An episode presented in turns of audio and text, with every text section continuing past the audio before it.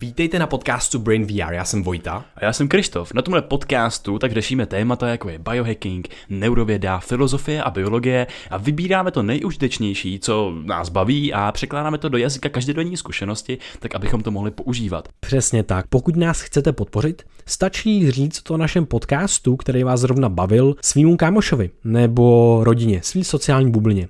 Potom nás můžete podpořit i finančně na startovači. Tam nás někteří z vás podporují již přes rok a tímto bychom vám moc rádi poděkovali. Opravdu si toho vážíme. No a máme pro vás ještě jednu věc a tou je 10% sleva na e-shop uplife.cz při zadání kódu B2TVA. Ve světě doplňků stravy je těžký se vyznat a proto existuje tenhle e-shop. Vybírají se tam ty nejkvalitnější produkty, které opravdu fungují a sami je používáme. V oblibě máme bylinky na paměť, jako je brahmy, gotu kola nebo medicinální houby. A s Krištofem jsme vytvořili suplementační online kurz, na který je stále sleva 50%. Je to opravdu taková encyklopedie doplňků stravy, obsahuje 92 stránkovou e-knihu, přes 250 vědeckých zdrojů, 45 doplňků stravy, které vysvětlujeme a popisujeme na 30 názorných videích. Na tohle dílo jsme opravdu hrdí, protože to je filtrát toho nejlepšího ze světa doplňků stravy, kde se už několik let pohybujeme. Veškerý odkazy budou v popisku tohoto podcastu a nyní přejeme už příjemný poslech. Tento podcast slouží pouze pro vzdělávací účely a žádné informace v něm zmíněné byste neměli brát jako lékařskou radu.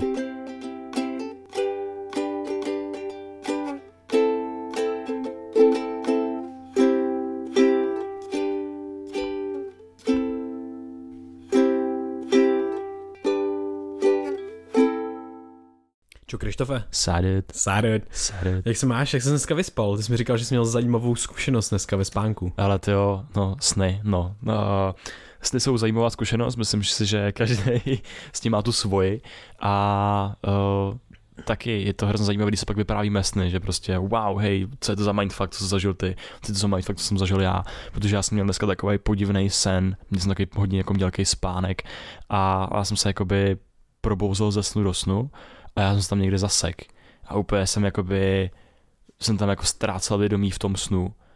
A... Nebo jako bylo to v, v bdění, bylo to jako napůl sen a napůl bdění, kde si ztrácel vědomí? No bylo to právě že nejdřív sen. A tam jsem hmm. jakoby odpadal, prostě když se odpojoval prostě jako od toho jako příběhu, který se dělal, jo, ale potom uh, mě připadla úplná úzkost, protože jsem si uvědomil, že prostě ležím jakoby v posteli tady na chatě a že odpadám prostě úplně stejně jako tady a že nemůžu vlastně se pohnout, že nemůžu prostě jakoby ani křičet, ani nic a bylo to prostě jako taková spánková paralýza.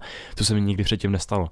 A je to fakt hodně zajímavý, takže teď zase jsem si otevřel knížku, která se jmenuje Dream Drugstore a je to vlastně uh, něco mezi jako nějaký, nějakou neurovědou, která zkoumá právě vůbec sny mm. a potom takovýma zajímavýma úvahama právě jednoho, tak, jedno toho člověka, který to zkoumá. Takže je to takový uh, trošičku psychedelic. hustý, hustý. Jo, tak to je hodně, hodně zajímavý, že je zajímavý, jak ta spánková paralýza funguje, že vlastně co se ti děje ve spánku, to by se vlastně odpojí to pohybový centrum, který tebou hejbe, který ty bys normálně že mlátil rukama a takhle a ty lidi, těm lidem, kteří se to neodpojí, tak si prostě lámou třeba ruce, že jo, ve spánku a takhle. To se potřebuje odpojit, aby ty smoh v klidu, ten mozek mohl v klidu dělat ty všechny crazy věci, co v tom spánku dělá, co jako prožívá vlastně. On si přehrává třeba i ty zkušenosti z toho dne a tak dále. Tohle to vlastně hraje roli i v paměti, to je hrozně zajímavý a v tom spánku se filtruje vlastně ty užitečné strategie a ten úplný bullshit. Já si pamatuju, jak si, jak si byl vlastně Brahmy úplně pořád a pamatoval si potom, jak krásně popisoval týpka se zvonáčema v metru. Jo, že vlastně potom ten proces filtrování vlastně těch F- užitečných vzpomínek nebyl, už jako nefungoval tak dobře a pamatoval se vlastně moc věcí, což je hrozně zajímavý.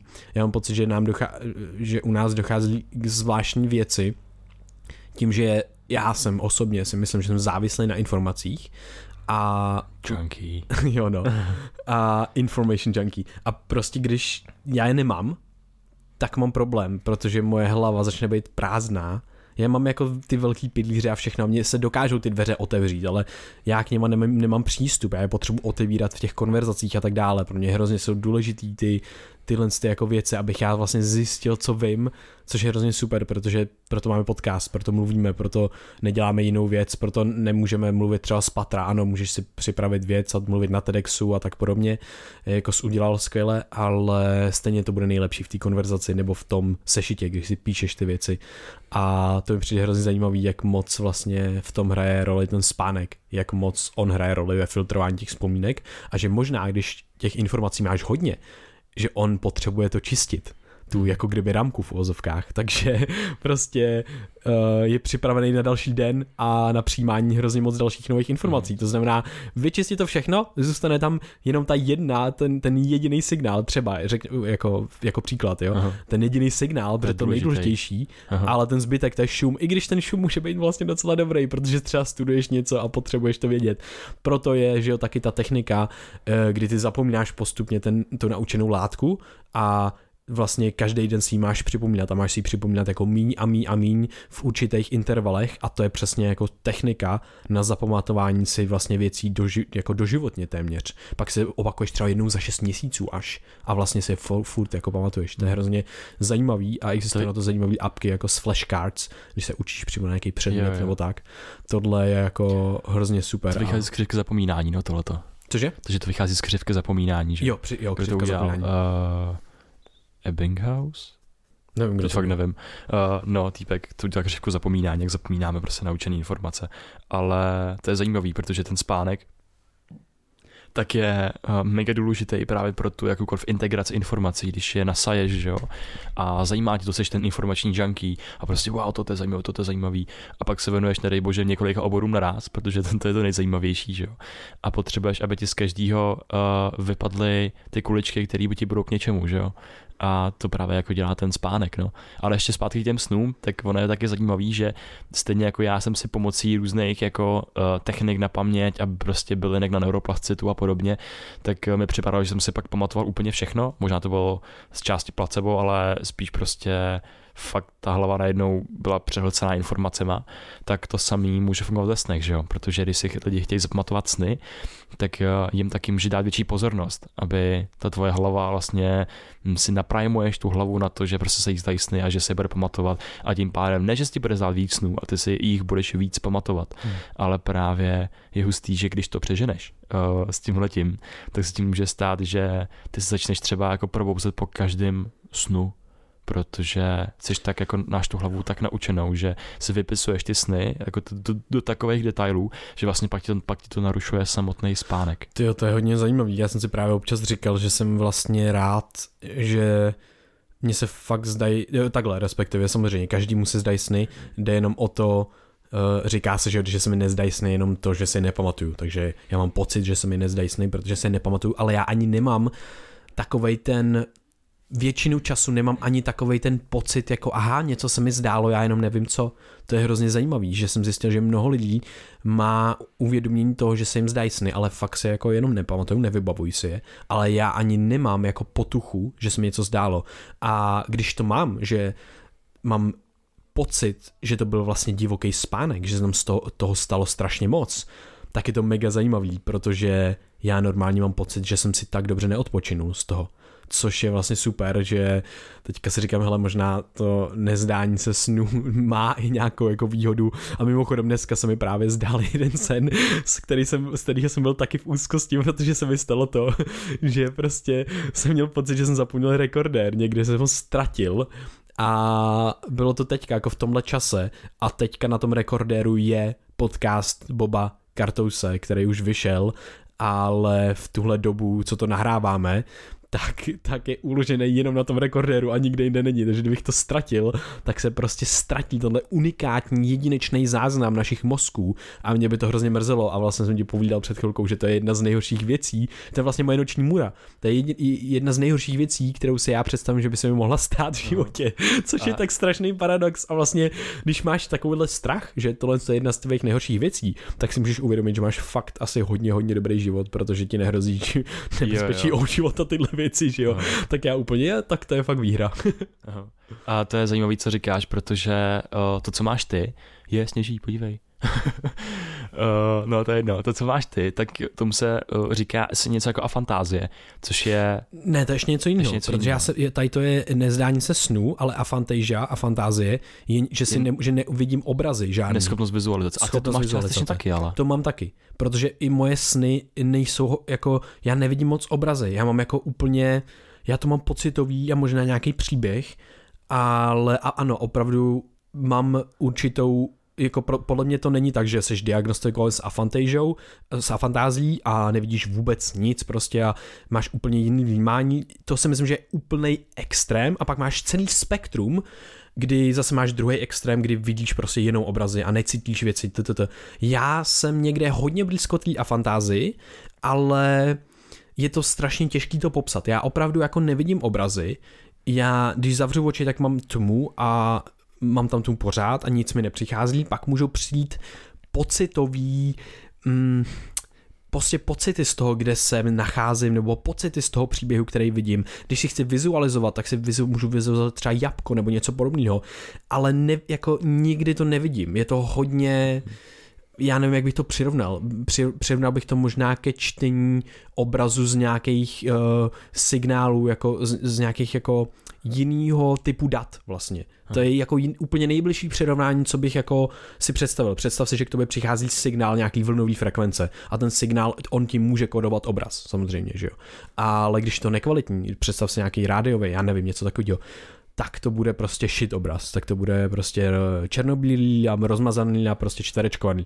To je úplně to nejbližší, co to můžu přirovnat, ale vůbec tam nic takového není. Spíš ale... se to prostě nepotkává s žádným jako obrazem. Ale v tom je hustý, uh, vlastně protože já oproti tobě, tak jsem neskutečně jako vizuální a když přemýšlím nad myšlenkou, tak dost často se mi, uh, je to ne doslova, jo, prostě pro posluchače, ale je to hodně jako kdybych měl místnost plnou věcí a to je ta myšlenka a já se jim musím snažit popsat celou, takže vlastně vnímám jako hodně detailů a právě za tu zkušenost jako s náma dvěma, že se spolu bavíme prostě už něco přes jako pět let, uh, tak uh, je hustý, že tobě víc jdou takový ty jako nadhledy, No ty eh, abstraktní ty crazy věci, že Ty abstraktní hmm. crazy věci, které já třeba tolik nechápu a potřebuji se o tom hodně bavit, abych je pochopil, protože já tam zase vidím ty detaily, vidím tam v nich ty chyby, v těch vlastně myšlenkových konceptech, s kterými ty přijdeš, že jo. Jo, co pro a... mě už je zahrnutý někde v tom a vůbec jo, jo. nemám potřebu to ani vysvětlit, protože to je pro mě vlastně naprosto jako daný. Tak pro, pro mě přesto nejde vlak prostě. Jo, jo, já potřebuji ty, ty, detaily, takže je hustý, jak někdo je zaměřený prostě na tom, na tom mikroměřítko, někdo na tom makroměřítko a samozřejmě to je všechno dohromady, že jo. Hmm.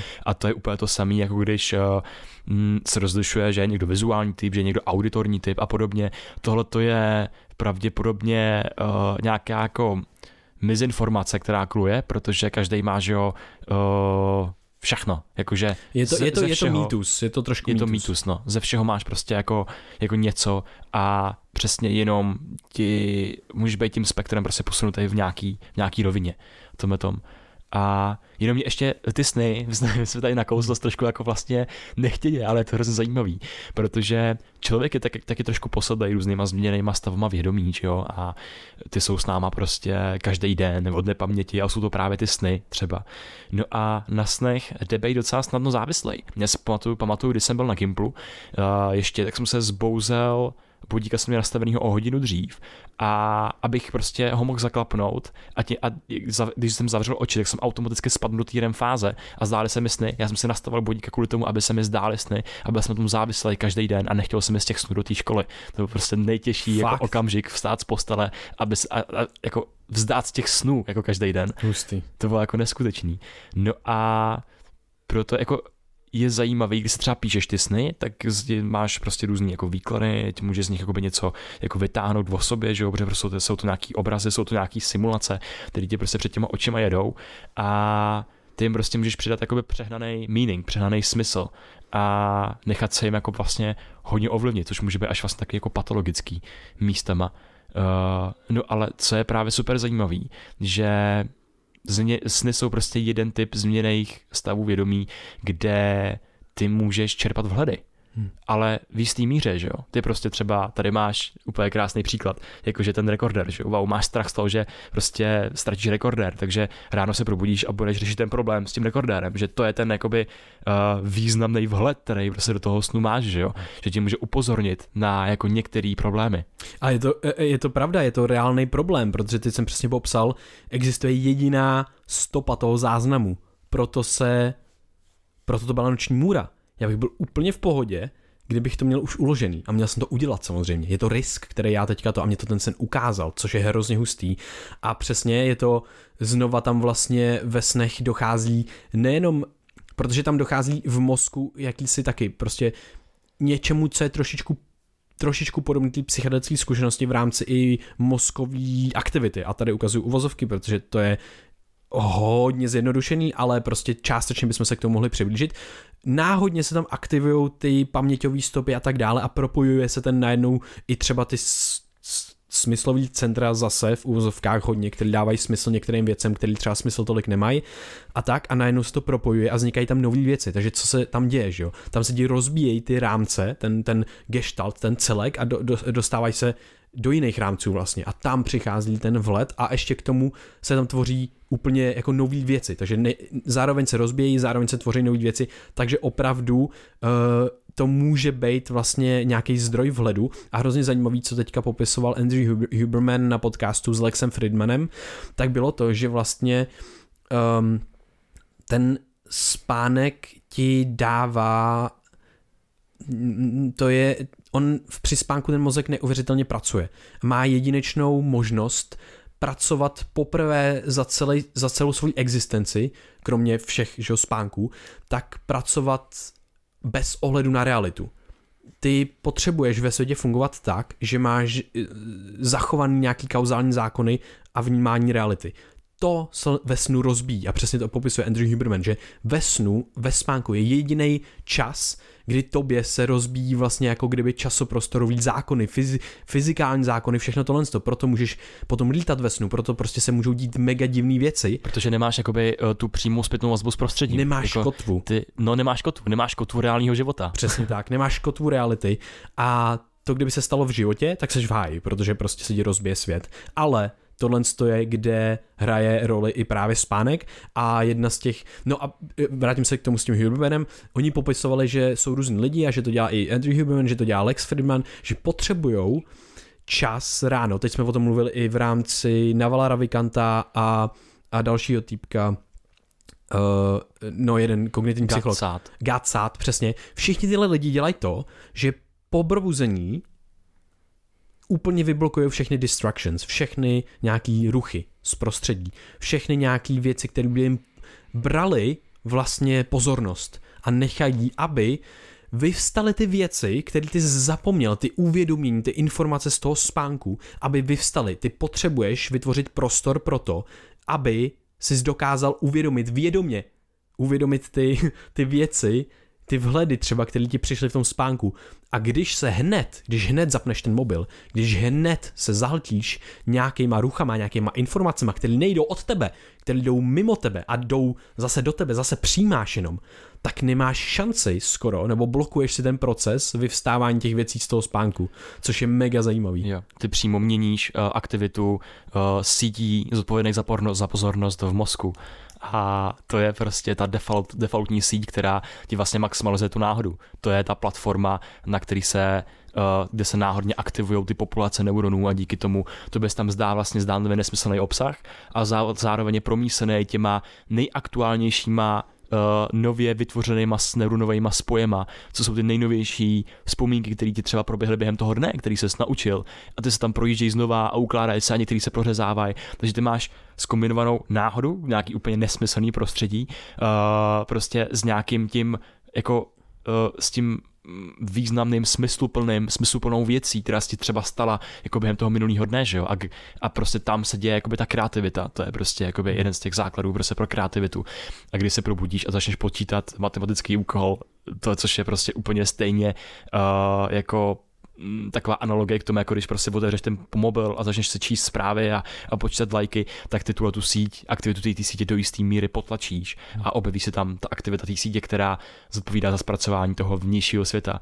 Uh, a jenom, ještě jenom, abych to zahrnul úplně na závěr, tak je to to, co používali třeba mm, Einstein nebo mm, Tesla, uh, teda ten druhý. Uh, Edison? Edison, jo, jo, jo. Jak mu že, měl, že měl to tě, železní těžítko v té ruce a vlastně on usínal a vždycky, když prostě usnul, tak mu to těžítko spadlo na tu zem, na tu kovovou destičku a on se probudil a on se taky dostával jen do toho remu, kde právě je aktivní ta defaultní síť, kde se maximalizuje ta náhoda a ta kreativita a o tom jsme se bavili už tolikrát na podcastu. Jo a je hustý, že teďka máme k tomu jako nový koncepty, protože přímo teďka si můžeme uvědomit, že přesně tohle ten proces vede k těm vhledům těma scaling up a scaling down procesama, kdy vlastně ty rozbíš, rozbíš ty paterny a ty, ty, tu patrnost, ty vzory a ten, ty rámce vnímání a vlastně tvoříš nový, máš, můžeš prostě dojít na vlet, protože ty rámce ti můžou zamezovat řešení toho problému a on řešil problémy, že jo, Aha. prostě, takže tohle bylo jeho řešení toho problému jako uh, vlastně dlouhodobě a přímo si na to vyvinul prostředí, optimalizoval si prostředí pro vlet. Jo, to je myšlení out of the box, že jo. jo. A, a jenom tady je zajímavý, když se bavíme o těch snech, tak to, co se, to, co se v těch snech že jo, zjevuje, že to by se zjevil ten uh, rekorder, že jo, já jsem tam měl něco jiného, už si nepamatuju, ale, a tak, ale taky jsem si dneska za, prostě nechal klíče v autě a nechal jsem to auto prostě odemčený s klíčema vevnitř. Venku tady prostě někde v Krkoroších. A taky vlastně se ty sny byly takový docela, byly tam prostě teď jsem pod nějakým stresem a byl tam prostě nějaký uh, mini noční můry a tohle, takže je hrozně zajímavý, jak ty sny tu realitu jako reflektujou a hmm. tam v těch, uh, v té studii, kterou jsi zmiňoval ty někdy, tak tam bylo, tam bylo to, že uh, vlastně ty sny mají nějaký asociace s tím prožívaným životem. Jo, jo, jo, je to přímo, když byla úplně mega moc velká studie Eh, z nějakých záznamů snů a prostě jsou to tisíce, tisíce záznamů a jak to korelovalo právě s tím prožíváním a opravdu se ukázalo, což je prostě logický, že uh, ty sny reflektují ten život a ty události v tom životě, v té dané životní fázi, v té dané životní situaci. Mm-hmm. To je super. Jo, uh, uh, uh, jenom ještě takový jako třešničky na dortu k těm snům, vlastně, co mě, co mě napadá, co je ještě zajímavý, takže jsou přímo studie na potkanech, kdy vlastně oni uh, pro, probíhá nějaká mozková aktivita během dne, když se něco učej. Oni to zazna, zaznamenají, tu mozkovou aktivitu, a pak sledují ten mozek, když spí. A ukazuje se, že ta stejná mozková aktivita, ten pattern, se tam odehrává, jenomže třeba 20krát rychleji což je mega hustý, takže pravděpodobně se přehrávají ty vzpomínky ještě ve, jako zrychleně vlastně a ty se učíš nejenom teda při tom, v tom dni, ale potom se učíš vlastně i v tom snu tímhle tím způsobem, takže to je hrozně, to je hrozně zajímavý. Mm, to jsou takový, mně se hrozně líbí občas videa, uh, když psi spějí, a to je taková ta otázka, jestli zvířatům zdají sny, že jo. Ale prostě zvířata mají mozek a prostě probíhají, prochá, procházejí podobným způsobem učení jako, jako člověk, takže pravděpodobně mají velmi podobné mechanismy toho, jak se ten mozek ukládá ty nové vzpomínky. A je hustý, jak třeba pes leží na boku a začne běžet a prostě fakt brutálně rozeběhne. No jo, ale prostě protože nemá blokovaný ty, ty že jo, jakoby ten pohyb. Mm-hmm. A, a prostě potom třeba se stane, že fakt se jako probudí a prostě on zůstane v tom běhu, on třeba jakoby eh, narazí do zdi. Jo. A nebo a takhle tak. jsou ty, ty, jak leží na tom boku a leží takhle jako běhá, že jo, na tom boku vlastně vlastně, jo, jo. tak se tam točí v té místnosti prostě úplně. Je, to, to, to, jsou taky hrozně zajímavé věci. Mm-hmm. Mě baví. Hele, prostě i, i k tomu, co jsme povídali, měl jsem vlastně vhled, což je hrozně super. Uh, ty jsi tady říkal, že vlastně já jak nevidím věci, já mám takový to abstraktnější nadhledový spíš myšlení, a, a vnímání a všechno ostatní a ty vlastně jiný, ty to rozebíráš na ty features jednotlivé, mm. na ty mhm. vlastnosti. Tak teď mi jenom došlo vlastně, že naše spojení je vlastně optimalizace pro vlet taky protože ty potřebuješ pro vlet rozebrat z toho celku, prostě rozebrat to na jednotlivé části a poskát z toho něco jiného. A co my děláme? Já ti začnu říkat nějakou věc, kterou třeba můj vlet, jo, já ti začnu něco říkat, jo, ty, tohle, tahle věc, ten mega hustý, takhle něco, já nevím, s vesmírem. A ty prostě tomu nerozumíš a ptáš se mě, že jo, a já úplně, počka, VTF, na to jsem, to je úplně mimo, co ti říkám, prostě, co, what? a teďka najednou to začnu rozebírat taky, protože musím, abych to tobě předal nějakým způsobem a teďka tam dojde k dalším vledům, dům, protože já to rozebírám na ty jednotlivé vlastnosti a teď přicházím na jiný rámce ještě ty věci, které jsem ti říkal. To znamená, že se modifikuje ta věc a docházíš, docházíme spolu vlastně k těm vledům a to je mega hustý, to jsem si uvědomil teďka při té konverzaci, hmm. že vlastně to je to optimální, optimální propojení. Vidět ten celek ale zahrnout do toho ty jednotlivé vlastnosti. Rozebrat to a znovu to postavit. Rozebrat to a znovu to postavit. A takhle to děláš se svým životem, že jo? Abys ho optimalizoval, abys optimalizoval to, jak funguješ ve svém životě. Jo, musíš rozfoukat prostě jakoby ten papírový hrádek z karet, který si postavil a ty karty, které zbydou, že jo, na těch budeš stavit další základy. Jo. A to je super. Jakože to je základ diskuze, že do diskuze si jdeš nechat rozbít tu svoji vytvořenou věc, aby no. přiblížil, že jo, jakoby tý optimální realitě, optimálnímu fungování. A prostě jenom s tím člověkem a s konverzacemi je to hrozně zajímavý, že třeba ta naše osobní zkušenost je, že každý vidí prostě jediný střípek té reality.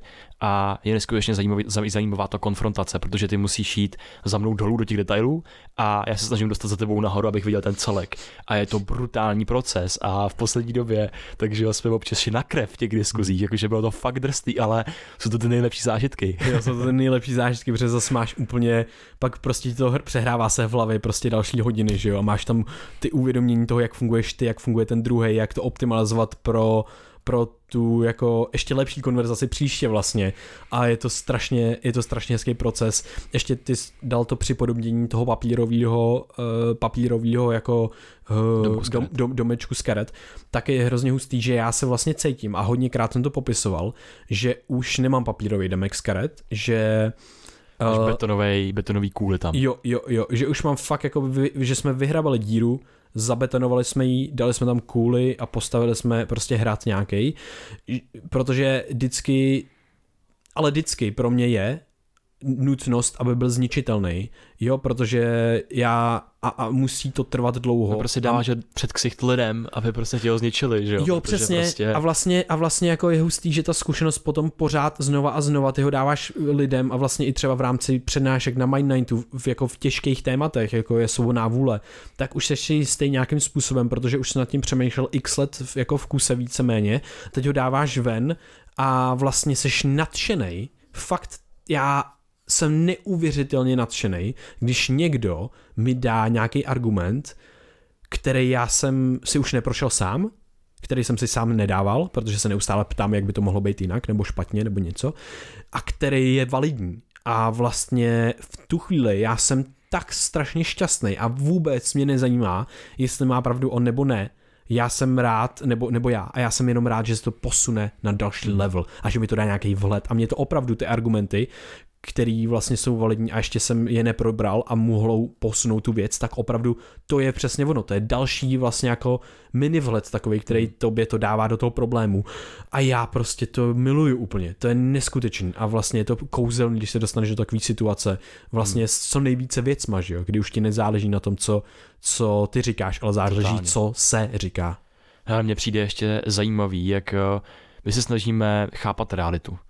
A neskutečně komplexní systém, máš tady vědeckou metodu, máš tady různý další metody, máš tady metodu prostě subjektivního zkušenosti, meditace a všeho, všeho dalšího.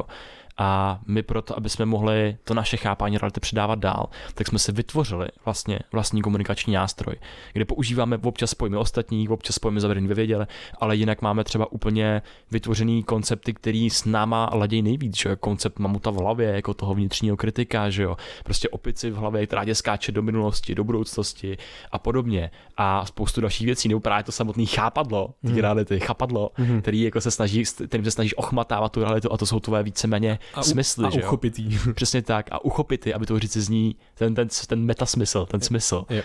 A je hrozně zajímavý, že občas nám přijde zpráva, uh, třeba na mail, kdy nám někdo píše, wow, hej, to je úplně super, máte jako dobrý koncepty a teď já mám vlastně úplně ty samý, jenom pojmenovaný prostě jako by mnou, že jo. A teď si nepamatuju, co tam přesně bylo, ale bylo taky prostě hrozně takový jako vlastně vtipný koncepty, protože ty, ty zajímavý, netradiční, vtipný koncepty, jaký mám v hlavě, tak ten mozek se zapamatuje nejlíp, že jo? Protože je to něco úplně jako netradičního a je to fakt jako směšný v tom kontextu. A tím pádem ty to nezapomeneš, to skoro hmm. nikdy nezapomeneš. A to jsou ty zjednodušování, kterými používáme, ale je super, když právě každý se vytvoří tohleto vlastní chápadlo reality a vlastní slovníček pojmů, jak prostě uh, rozumí těm jednotlivým věcem, který se mu dějou, pro tu optimalizaci zkušenosti, ale zároveň je schopný prohlídnout ten ten jazyk těch ostatních a třeba se s ním stotožnit, že vlastně hej, ty to, ty to pojmenováš takhle a já to samý pojmenovám takhle, protože na té abstraktní rovině to chápeš, ale teď to potřebuješ se o tom pobavit, takže to potřebuješ teda do té konkrétní roviny. Mm. Takže se potřebuješ propojit ty dva světy a to mi připadá hrozně hustý, že zase stavíš tam nějaký ten domeček z karet a jenom prostě se díváte na ty svoje domečky a bombarduje, bombardujete si je mm. a jenom se koukáte, co vám tam zůstane stejného, že jo. A když se taky bavíš, třeba v té konverzaci a nerozumíš si, tak si bombarduješ ty svoje papírové domečky uh, z těch umělejch vlastně slov a konceptů a konstruktů, mentálních konstruktů a najednou se dostaneš na ty poskládané základní prostě karty, na ty ESA, který máte stejný a tam to jsou přesně jako ty featurey, ty, featurey. ty prostě základní vlastnosti. Ty vlastnosti reality.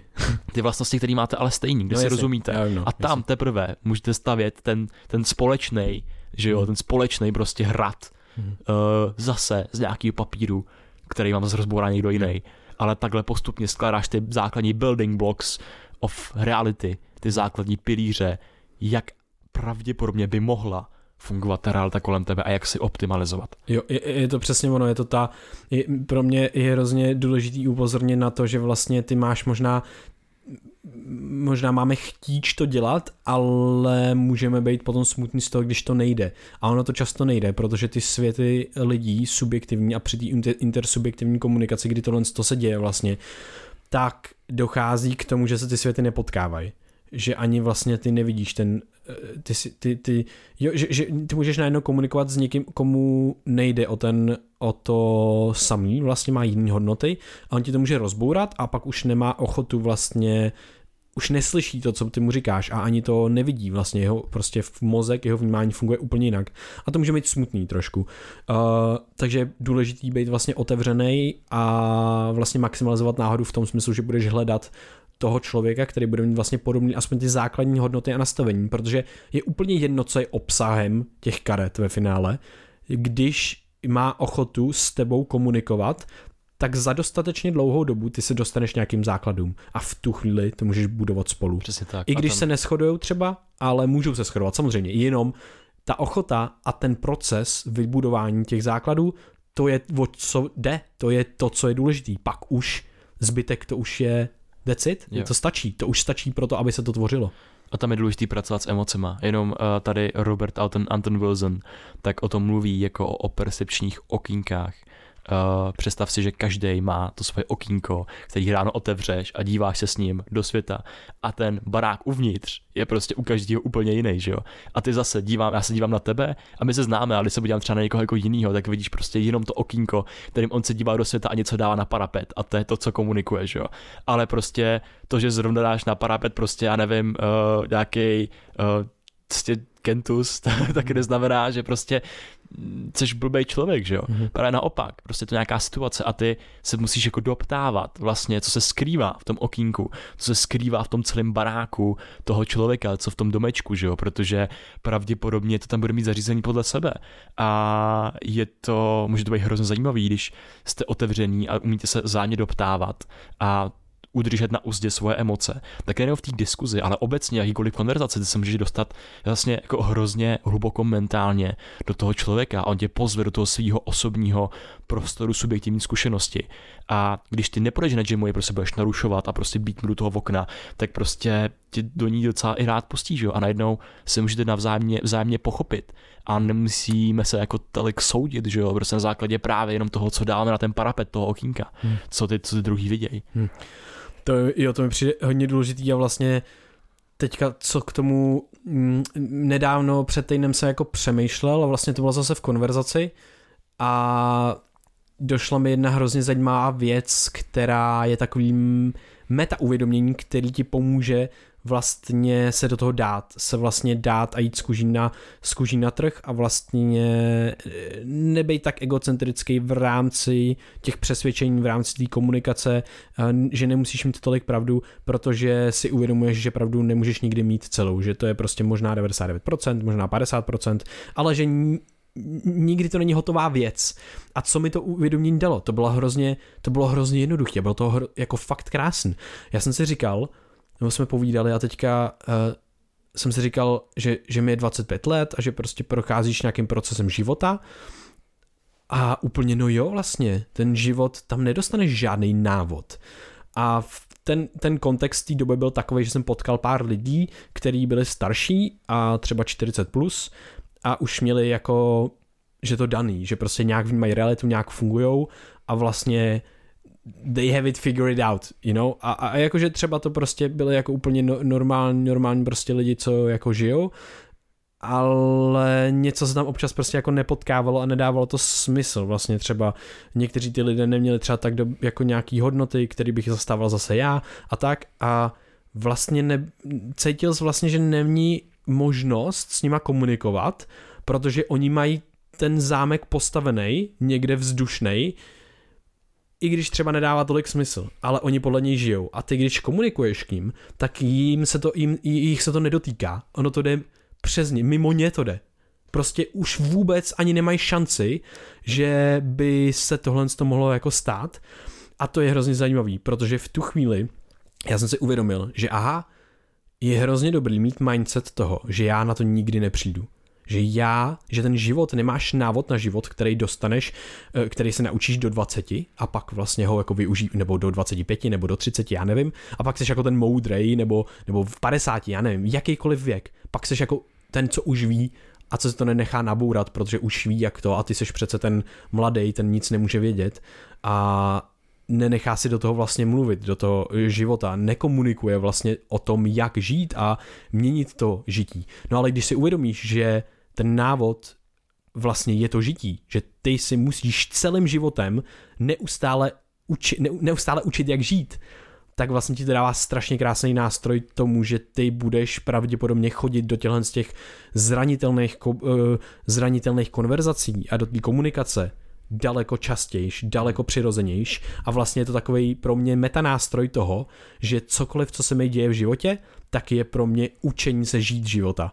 A je to proces, který bude trvat do té doby, než umřu. Growth, a, growth mindset. A přesně, přesně popis growth mindsetu v takovém jako zaobaleným jiným, jiným jako slovním spojení zase nakreslen trošičku hmm. jinak, ale hrozně mi přijde zajímavý, že ti stačí jedna věta, jedno uvědomění, že si řekneš, aha, život je o tom se učit žít a budu to dělat celý život. Nepřijde moment, kdybych přestal, protože když bych přestal, tak bych stagnoval, co víme o systému, který přestává přijímat informace a vyměňovat se ho s okolím, strádá, chátrá a ničí se vlastně. Hmm. A to je i u populací, a to je i u lidí. Je to prostě stejný, je to stejný mechanismus. To znamená, ty potřebuješ být pořád otevřený, pořád si vyměnit informace a pořád se učit, protože když se zasekneš vlastně a řekneš si, aha, tak já už vím, a všechno to mám jasný, tak vlastně přijdou a vyplynou na povrch další věci, další mm. problémy. Jenom v tom, že žiješ. To není, že jako něco se někde stane velkýho. Ne. To, že žiješ, znamená, že budeš muset žít dál a učit se žít dál. Mm. jo, to je krásně řečený, protože ty se musíš neustále učit v těch jednoduchých věcech života, který zní jako kliše, ale když ty to ještě do hloubky, tak jsou brutálně složitý. A to je třeba Uh, proč se furt bavíme o detailech a vlastně ty jako konverzace se točí o podobném tématu. Ale to je třeba, když se řekneš, aha, já chci být dobrý člověk a chci být dobrý pro své prostředí. Ale co znamená být dobrý člověk? Musíš začít klást dobré otázky, musíš začít dobře komunikovat s svým prostředím. A najednou, wow, komunikace je hrozně složitá věc, kde se může rozbít spousta věcí, může tam vzniknout spousta nedorozumění. A najednou už jenom to být dobrý člověk vyžaduje hodně zájmu a hodně učení a hodně pohybování se v tom prostoru kolem a střídání těch různých prostředí a navyšování jako té variace, té náhody, aby si zjišťoval, co to vlastně znamená být tím uh, dobrým člověkem. A právě tady se může zdát, že v tomhle podcastu, který má zaměření že jo, na vědu, na poznávání reality, prostředí, mozku a tak dál, se bavíme hodně často, hodně, hodně často, hlavně o té komunikaci. Ale komunikace je právě ten úplně fundamentální nástroj uh, pro cokoliv o co se tady zajímáme, protože ve vědě si musíš odkomunikovat správně ty správné otázky a uh, vytvořit správnou metodologii, že jo. A zase zakládáš to prostě na slovech, až potom jdeš prostě k nějakým nástrojům, že jo. To samý nějaký sebepoznání, je to o komunikaci sám k sobě, o nějaký upřímnosti, taky kladení si niterných otázek a vůbec jako navazování toho kontaktu sám uh, se sebou, aby si taky ne, nevytvářel nedorozumění vůči sobě, protože jsi úplně stejně náchylný k jakýmkoliv jakýmkoliv nedorozuměním a třeba si sám nevidíš do svého vlastního percepčního okýnka, protože prostě ho dostatečně neskoumáš a nejseš moc jakoby v tom vnitřním prostoru. A to samý a to vele důležitý je taky prostě ta komunikace s tím okolním prostředím, ta výměna informací, ta správná výměna informací, na co dávat ten důraz, jak odlišovat ten chaos eh, prostě od eh, toho signálu z toho prostředí, to, co je opravdu významný pro naše přežití, pro naši optimalizaci. A potom, když rozpoznáš ty kanály, kde ta komunikace všude probíhá, tak teprve může začít optimalizovat a optimalizovat to povídání, ten Uh, myslím, že Anna Hogi, Anička Hoginová, Anna Hoginová, tak tomu říká právě nějaký uh, niterní rozhovor, že jo, s tím prostředím, sám se sebou uh, a tak. A to mi připadá neskutečně krásný, že ty musíš být v rozhovoru s těma věcma kolem, ale ten rozhovor musí plynout podle nějakých rozumných pravidel. Mm-hmm. To, co jsi říkal, mi připadá, uh, připadá jako jedna z nejdůležitějších věcí, který bychom se teďka měli věnovat v rámci toho, co se děje obecně ve společnosti, obecně toho, v jaký době vlastně se nacházíme, že mm, to sebepoznání, hlavně mi připadá ta komunikace sám se sebou hodně důležitá a důležitý vlastně to, co se děje i třeba pár, posledních pár dní v rámci eh, naší komunikace, v rámci komunikace tebe se sebou a těch vlastně uvědomění v rámci našich jako vlastních životů, který, na který bychom nepřišli, kdyby jsme se nekoukali do toho nitra. A to je nějaký balvan, který ty můžeš přehlížet a obcházet, protože je nepříjemný na něj kouknout, protože ti prostě zamezí jako cestu, ale ty ho můžeš postupně osekat a uděláš z něj menší, menší, menší, menší a potom prostě bude tak lehký, že ho zvedneš a hodíš ho do, do kanálu nebo prostě do nějaký, do nějaký tůně a udělá to hezký, udělá to žbluň bude to příjemný, super. A vlastně jak to, jak na něj nahlídnout, nebo kde vzít ty informace, kde vlastně vzít toho, že to je ten balván. To je přesně, co jsi popsal, je to to ptání se těch na ty niterní otázky vlastně sám, sám sebe v rámci toho nějakého časového období, který není jenom prostě, co udělám dneska, co jsem dělal včera a tedy, co jsou měsíce a roky třeba fungování nějakým způsobem, možná i celoživotní otázky. A potom je to pro, pro mě jedna z nejdůležitějších věcí a to je nějaký jiný způsob poznání. A ten způsob poznání toho, jak ty se cítíš ve světě a jak ty se cítíš v různých situacích. A když dost, máš dostatečnou nějakou sebe, sebe pozornost, tak ty můžeš identifikovat ty stimuly, ty stimuly z toho těla a ty najednou zjišťuješ, co za proměný v tom prostředí ti brnká na tu biologii, jak ti tam brnká a ty můžeš zjistit, kde všude se to odehrává, eh, kdy se to neodehrávalo a jak, co teda změnit pro to, aby ty se cítil nějakým způsobem po nějakou, nějakou dobu tak, jak se chceš cítit vlastně. Takže ty začneš měnit ty proměny v tom okolním světě, na základě proměny v tom tvým vnitřním světě, v tom tvým vlastně těle. Ty můžeš cítit prostě trošku nějakou, nějakou tenzi, nějakou, mm, nějaký znepokojení, trošičku nějaký jako stres, obecně bychom to asi popsali a to ti dává strašně moc informací o tom, co se děje v tvém životě, co se děje v tom světě a vlastně je to nejdůležitější tohle toho vnímání, možná právě paradoxně ve chvíli, kdy se změní to prostředí. Jo, a ty máš tendenci jít tou pozorností ven, a v přesně v tu chvíli je důležitý jít tou pozorností i dovnitř, aby zvěděl, jak ten venek, ten externí svět ti brnká na tu mysl, na, tu, na ten mozek, na, tu celý, na ten celý organismus a ty najednou, a to je vlastně fakt jeden z, ze způsobů vědění, který tady se tolik nepodporuje, tolik se neučí, nějaká introspekce prostě.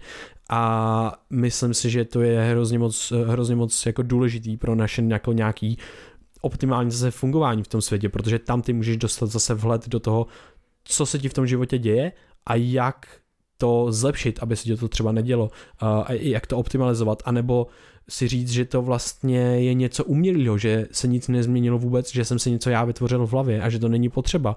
Že vlastně, aha, takže to, jo, to není o tom prostředí v ničím, to je o tom, jak já ho vnímám a najednou můžeš taky změnit, že se zase, že jo, stoicismus prostě, že to není o tom, co se děje v mně, ale jak já to vnímám. A to zase je potřeba ta introspekce. Takže to je jako jedna, jedno zvědění, který je vlastně hodně utlačovaný kvůli právě tomu objektivismu vědy a tak dále a ta subjektivní zkušenost toho jedince se to trošku potlačuje. Ale to je to nejdůležitější, ten nejdůležitější typ vědění, který nám neustále dává informace. My z něj čerpáme, ale tak jako nevědomě a nedáváme mu takovou pozornost. Když na něj odbrátíme tu pozornost vlastně, tak najednou wow, tyjo, tam je tolik informací a to může být zprvu vlastně velice náročný a na začátku to nemusí dávat takový smysl, a ani tam nemusí být tolik informací, protože to není vytrénované, protože se na to neučíme a je to stejný sval jako jakýkoliv jiný. Hmm. Je potřeba kultivovat si vlastně tu, tu pozornost v rámci sám sebe a co vlastně, jak se cítí moje tělo, jak se cítím já v tom světě, v tom prostředí, kde se teďka vyskytuju. Jo, a zase to začíná u niterní odvahy klást si otázky na to, jak funguje realita, nebo jak jinak můžu vnímat realitu, že právě jsi tady popsal něco, jako jsou uh, jiný cesty toho vědění, a právě ta niterná cesta, že jo, to je prostě tam, ty můžeš prostě objevit úplně jiný svět, úplně jiný typ komunikace, že jo, jako v sobě v tom samotném bytím, jak jsme se v jednom podcastu bavili, když vystoupíš, když se ženeš životem a ten život je jako řeka, kde se necháváš zmítat a pak vystoupíš prostě občas mimo tu řeku a koukneš se, kam ten život směřuje vůbec. A najednou tam se můžeš právě ptát, aha, tak jak jsem sem doplul a jak chci vlastně plout dál, chci změnit styl, chci změnit techniku. A to jsou přesně jakoby to niterní doptávání na to samotné bytí, na tu samotnou subjektivní zkušenost, že jo. A pak máš prostě další cesty, že fakt se může začít ptát na to, hej, proč se říká tomuhle tomu, proč je tohle daná věc tak, jak je daná, jakože kdo ji tak jakoby udal tu věc. Kdo ji takhle můžeš, pojmenoval. Kdo ji takhle pojmenoval. A můžeš měnit i to zajetý vnímání, který je už nejenom v jedinci, ale i ve společnosti. A můžeš prostě z tabu věcí dělat detabuizované věci a prostě vytvářet úplně nový způsoby vědění a měnit uh, ty perspektivy zachodu. Hmm. A vlastně zase každý by se mohl zeptat, kdo jsem já, že tohle to mění. To není něco, co mění člověk v rámci prostě společnosti a tak dále. To je něco, co člověk mění v rámci kontextu, v kterém se vyskytuje. Protože jak víme, tak se mění nejenom epigeneticky, to si můžete poslechnout 86. díl o epigenetice, co všechno mění v rámci kontextu a prostředí a vnitřního prostředí, ale i v rámci kontextu společenského, historického, technologického. Tohle to jsou všechny věci, které mění to, jak já bych měl se vlastně hejbat ve světě, jako, jaký bych měl mít chápadlo toho světa a jako uchopovat. Ale když já mám jenom jenom pojmenování a jenom vlastně nějaký fakta, který jsou mi předávan, jako třeba ve škole, no tak prostě učitel OK, víc učitelů je samozřejmě, ale jako mm, dost učitelů a, a prostě jenom předává nějaký informace. Prostě máš učebnici, anebo se, jak se učíme, máš učebnici a tam jsou informace. A ty se jako učíš a předáváš, jenom tě předáváno mm, něco, co už jako se ví vlastně. A to je hrozně nebezpečný v tom, že ty se naučíš přijímat tenhle typ informací, to je ten jeden způsob vědění, je to super, budeš jako encyklopedie, budeš vědět data, historii a všechno, jenomže teďka tyhle ty věci jsou starý desítky let, a ještě k tomu se ten systém třeba vzdělávací nemění dalších desítky let. To znamená, že máš, máš 50 až 100 let starý informace, třeba, jo, v některých extrémech a hlavně typ předávání ty informace. No a co ty potřebuješ udělat? Ta, za posledních 100 let nebo za tisíc let se tak strašně moc změnila ta společnost, e, společnost i technologie a ta biologie nemá šanci to dohnat. Takže tady přichází přesně ta potřeba té aktualizace té aktualizace toho, těch typů vědění a toho vědění samotného. A ty si můžeš začít ty věci, začít, e, začít uchopovat podle sebe, podle tvýho prožívání a znova komunikovat to s tím světem, aby si zjistil, jestli to je trošičku aspoň relevantní. To je přesně ten, to je přesně to, čemu my říkáme, že ego aktualizace. Pojmenoval to Rafia Morgan a mně se to strašně moc líbí, protože to je, to je ten systém tvýho fungování, který se který jsi nainstaloval za prvních 20 let, nebo 10 až 20 let, ty, ho, ty jsi měl tendenci, ta biologie má tendenci ho používat do zbytku tvýho hmm. života, jenomže teďka už to nestačí, protože za, to, za to, co ty se narodíš, do jakého světa se narodíš, tak potom žiješ v jiném, že jo? Prostě protože ten svět se mění neuvěřitelně rychle, nám to tak rychle nepřijde, protože jsme se do toho narodili, ale když se koukneme na evoluci, tak je to šílen, neskutečně rychle. šílen, ale. Jo, a ty musíš aktualizovat že jo, tu svoji subjektivní zkušenost eh, k tomu okolnímu světu, který se zrychluje. To znamená, že už ti v dnešní době nestačí ta svoje subjektivní zkušenost, která byla vykultivována do 20 let a potom, že se s tím jakoby opatří do zbytku života. To je to, proč se dneska hovoří o tom, že je neustále víc potřeba nějaká flexibilita eh, prostě v myšlení a, a to vede potom k lepšímu přizpůsobení a větší, k větší aktualizaci. Eh, prostě k recipročnímu prostě vztahu z tebe a toho tvýho prostředí. Uh, já bych se tady hrozně rád vrátil ještě k těm snům, který mm. jsme vlastně na začátku. Takže zaobalíme dnešní podcast Přesně ze tak, snů. Zase zaobalíme, uděláme z něj nějaký štrudl. uděláme z nějakou bublinu. Uh, pro, uh, no, to je dobrý, tak jo. No tak jo. a půjdu do úplně vlastně jako jinýho tématu, do jiný jako perspektivy, jak to celý vnímat, protože, jak už jsem řekl, já jsem tam nedokončil jednu myšlenku a to je, že lidi dost často mají tendenci vyhledávat změněný stavy vědomí. A když nějaký změněný stavy vědomí najdou, tak i v, třeba v tom dnešním moderním světě, tak na nich dost často vznikají i závislosti.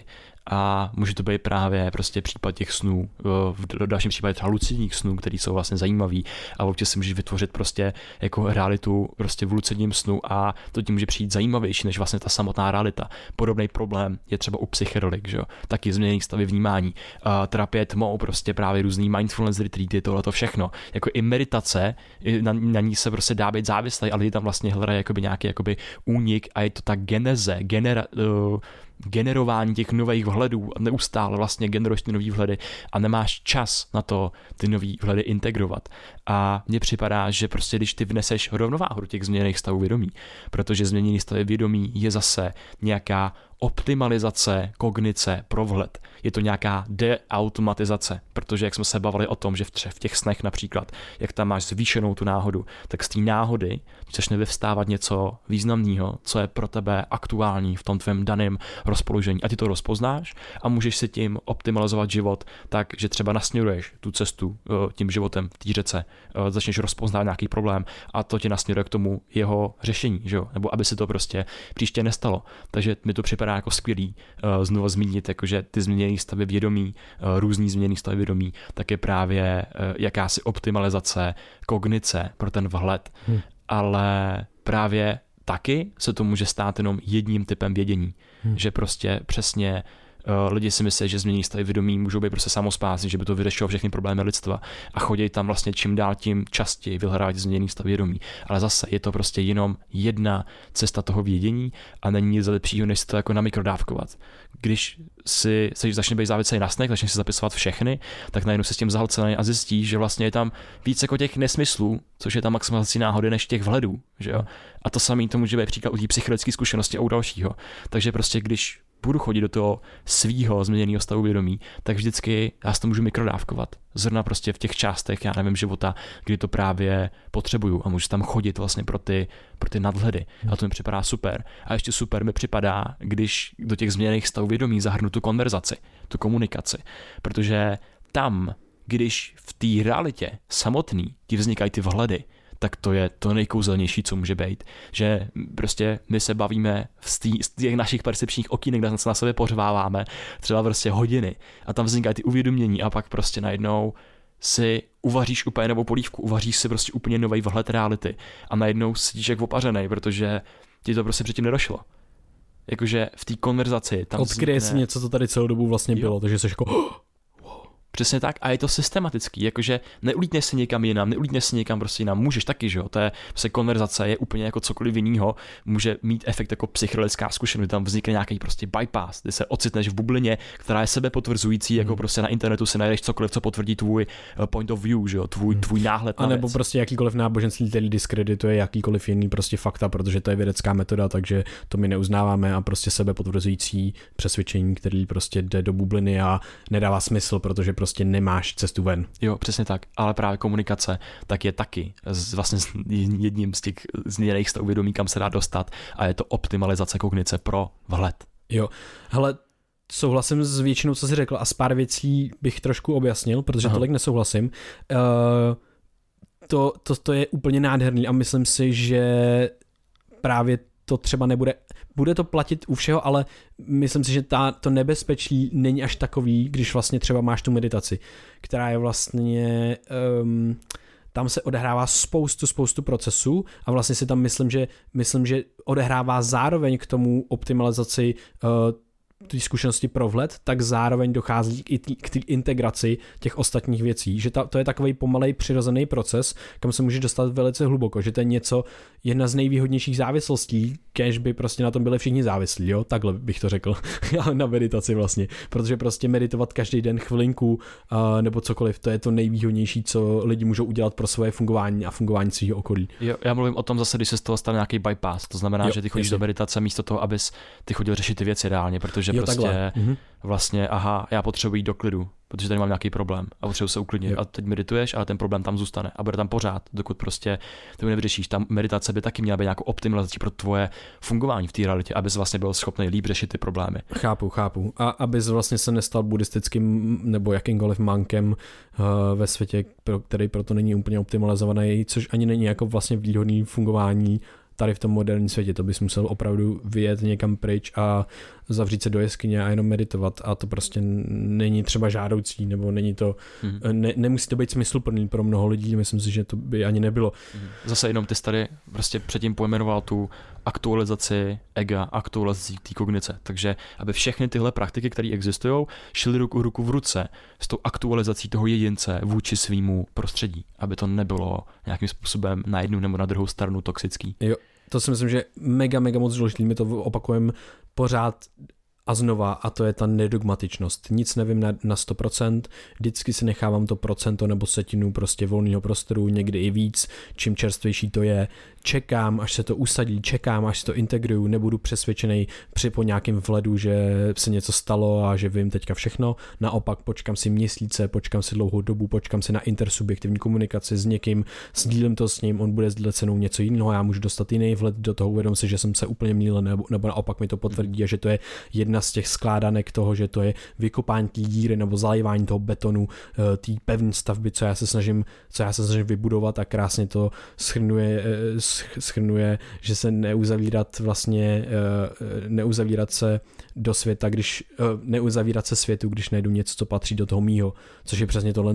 Kdekoliv, kde si najdeš něco, co ti ladí na tu tvou biologii, na ten tvůj svět a na internetu je to ještě jednodušší a vlastně v té tvý zkušenosti taky samozřejmě, tak pořád si tam nechat otevřené dveře tomu světu, protože zase, když se mu zavřeš, zamezí se komunikaci, systém bude stagnovat a bude strádat, bude chátrat a bude umírat postupně a to není dobrý, to nechceme, chceme, eh, chceme naopak rozkvet, rozkvétat v tom životě, učit se žít dál a učit se neustále aktualizovat a optimálně fungovat.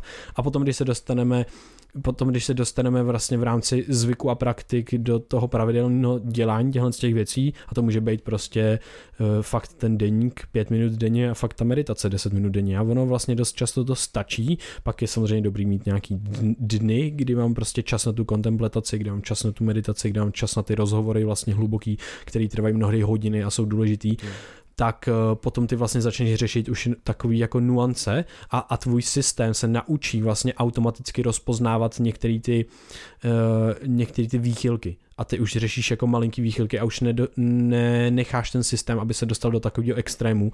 A zase zajímavá situace je, přijde život, stane se toho strašně moc a znova. Ty můžeš zapomenout na tyhle věci, přestat je dělat a dostaneš se do extrému. A někdy tam jdeš vědomě, jenom je hrozně dobrý si dát to se stalo nám, že jo. My jsme řekli, OK, tak tenhle rok, anebo tenhle měsíc, kdy máme dodělat tohle, tohle, tohle, tohle, a prostě je to mega náročné, ale my to dáme, tak budeme strádat potom. Prostě bude to něco, kdy zatneme zuby a dáme to. No a potom, co se stalo? My jsme to udělali a byli jsme rozbitý potom. Jakože fakt nám nebylo dobře moc. A já jsem si uvědomoval v tu chvíli, já jsem úplně zapomněl na to, že jsem si řekl, že to tak bude že jsem si vlastně řekl, že vydám se tady ze sebe úplně. Ty, viděl, ty jsi vystoupil takoby na ten břeh a kouknu se dopředu, aha, ty vole, já tam budu, jo. co ti fakt na hovno, až to všechno dodělám. Jo. Budu mít málo vůle, málo motivace, málo všeho, možná budu se bude starat o prostředí kolem mě a ono se to fakt stalo. Ono se to fakt stalo, ale což je, co je neskutečný, ty se nepotkáváš mezi, mezi tím minulým já, který byl na tom břehu, s tím já, který je v té vodě ty si nepovídají, protože se nevidějí. Protože ten ve vodě je zaneprázdněný plaváním a zdoláváním těch věcí a neumí moc splývat, protože na to zapomněl. A, a vlastně si řekl, ne, já potřebuju tohle to zdolat a zvládnu to. Ty potřebuješ znova prostor, aby se vystoupal na ten břeh a tam se potkal s tím jsem minulým já. A to se mi přesně povedlo v tom, v tom vypisování si věcí. A já jsem si uvědomil, oh, no jo, o čem jsme s Krištofem na začátku mluvili že přesně přijde jakoby tohle sto. Já na to přesně jako jsem ready a přesně vím, že se tohle děje, jenom se do toho uvolní. A najednou já zase začal být na pobytu v té vodě a začal jsem splývat v té řece. Jo, pobyt ve vodě, to je a super. to je prostě neskutečný, to je tak strašně krásný, že ty si to můžeš optimalizovat a najednou já mám vlet, aha, takže já vím, že když mě čeká těžký období, že nestačí si říct, já vím, že mě čeká těžký období, protože to vědět nebudu, že jsem si tohle to řekl. Já si to musím zapsat a co mi, co, co udělá to zapsání. Dobře, možná se mi to líp u, u, uloží, ale já se potřebuji potom přečíst. A co mi udělá tohle? Dám si budík na to, že za měsíc pravděpodobně si právě prožil nejintenzivnější rok svého života a koukni se zpátky, kámo, a uvědom si, co si udělal a kde teďka seš a že to je úplně v pohodě a uvolni se do toho. Je, je. Takže vlastně si fakt dávat budíky svým budoucnímu já, když vás čeká nějaká třeba měsíční jako těžká životní situace. To může být fakt jako intenzivní prostě práce a jsou uh, různý typy prací, který mají tenhle ten cyklus, jako je prostě filmaření třeba nebo něco takového. Zažil jsem to, když jsem dělal prostě kompars, uh, když na nějakém projektu, mm. tak to děláš x měsíců v kuse, jako seš fakt hodně v té řece a je hodně těžký vystoupit a pak najednou x měsíců nic a tam najednou, aha, takže já přesně vím, co se dělo, teď se musím vrátit zpátky a trošičku jako lezeš z té řeky jako nějaký dny, měsíce a je to hrozně zajímavý, že... Takový ten mlok, prostě tady se znova chodit. Znova evoluce vlastně prostě. to stáváš se člověkem. Jo, prostě stáváš se člověkem, Když jsi prostě jako vyjde, už jdeš tej sliz a to je v pohodě, jo, už jdeš tej sliz. Já si, já si představuji, jak ten člověk je už takový úplně jako zarostlej, úplně ovládaný těma pudama prostě, úplně a pak jenom leze a pak se jako začne holit postupně. Lost začne, wow, já jsem člověk, hustý. Hele, to, jo, to je hrozně krásný, jakože já jsem hrozně rád, co jsme tady uh, právě teď probrali. A nastavte si budíky pro své budoucí já, pište si deníky, kde to je nejsnažší způsob i v biohackingu vlastně, jak prostě, když se cítím na nic, tak si tam nalistuju prostě pár dní dozadu a přečtu si třeba posledních pět dní a zjistím, co jsem dělal a najednou já dostanu vhled a pochopení do toho, proč se cítím tak, jak se cítím. Zase deník je optimalizace kognice pro vhled a to mě baví. A stejně tak budíky do, do budoucnosti, že to je super kon, jakoby koncept, se mi to hrozně líbí. A taky intersubjektivní komunikace je taky hrozně dobrý. Takže já si z toho odnáším hrozně moc a děkuji za bezvadné věci. Díky taky tobě, Krištofe, bylo to hodně příjemný. Uh, je to super, že vlastně v rámci této konverzace jsme došli k nějakým vhledům sami pro sebe. Víš, a možná jsme tam vzali i třeba posluchače, třeba někdo taky měl nějaký vhled do svého fungování, do, oko, do fungování svého okolí a to je vlastně něco, čeho bych si vážil úplně nejvíc na světě. Kdyby někdo vlastně měl třeba aha moment někdy, to je pro mě vlastně úplně neuvěřitelný, že, hmm. že bychom tohle mohli teoreticky zprostředkovat, což je hrozně krásný. Jo. Ale zase se mi tady vybavuje původní záměr, s kterým jsme natáčeli první díl a to je uh, to je ten podcast točíme kvůli tomu, aby to třeba pomohlo jednomu jedinému člověku na světě. Jo. A je to tak dál, je to tak pořád. Je to tak pořád. Tak jo, Krištofe, díky moc, díky všem posluchačům, pokud nás chcete podpořit, sdílejte tenhle díl s vaší sociální bublinou, ať, ať dojde vlastně k té výměně informací, ať dojde k rozbůrání třeba nějakých dogmat, dejte vlastně vaší kůž kůži, kůž, vaší kůž. kůži na trh, ať lidi vlastně zjistějí, co vás třeba baví, jestli vás tohle bavilo. A můžete o tom říct svým tátovi, mámě, babičce, dědovi nebo něco podobného. A mimo jiné nás můžete podpořit i na startovači. Tam nám můžete poslat třeba stovku měsíčně nebo všechny vaše peníze. A nám to ohromně pomáhá ve fungování, v optimálním fungování v, týhle, v tomhle světě a vlastně k dělání tohle podcastu dál a dál, k tvoření, k vymýšlení, k vymýšlení nápadů, jak vám předávat některé složitý koncepty, kterými se teďka uh, dost věnujeme, dost rádi věnujeme, protože nás fascinují. Takže díky moc, díky vám tohle můžeme, můžeme dělat, díky všem startovačům, kteří nás už podporují. Mějte nádherný den a měsíc a život plný vhledů, moudrosti a optimálního fungování. Přesně tak. A hlavně se nastavte toho budíka pro své budoucí já. Jo, mějte se krásně. Mějte ahoj. se krásně. Brain VR.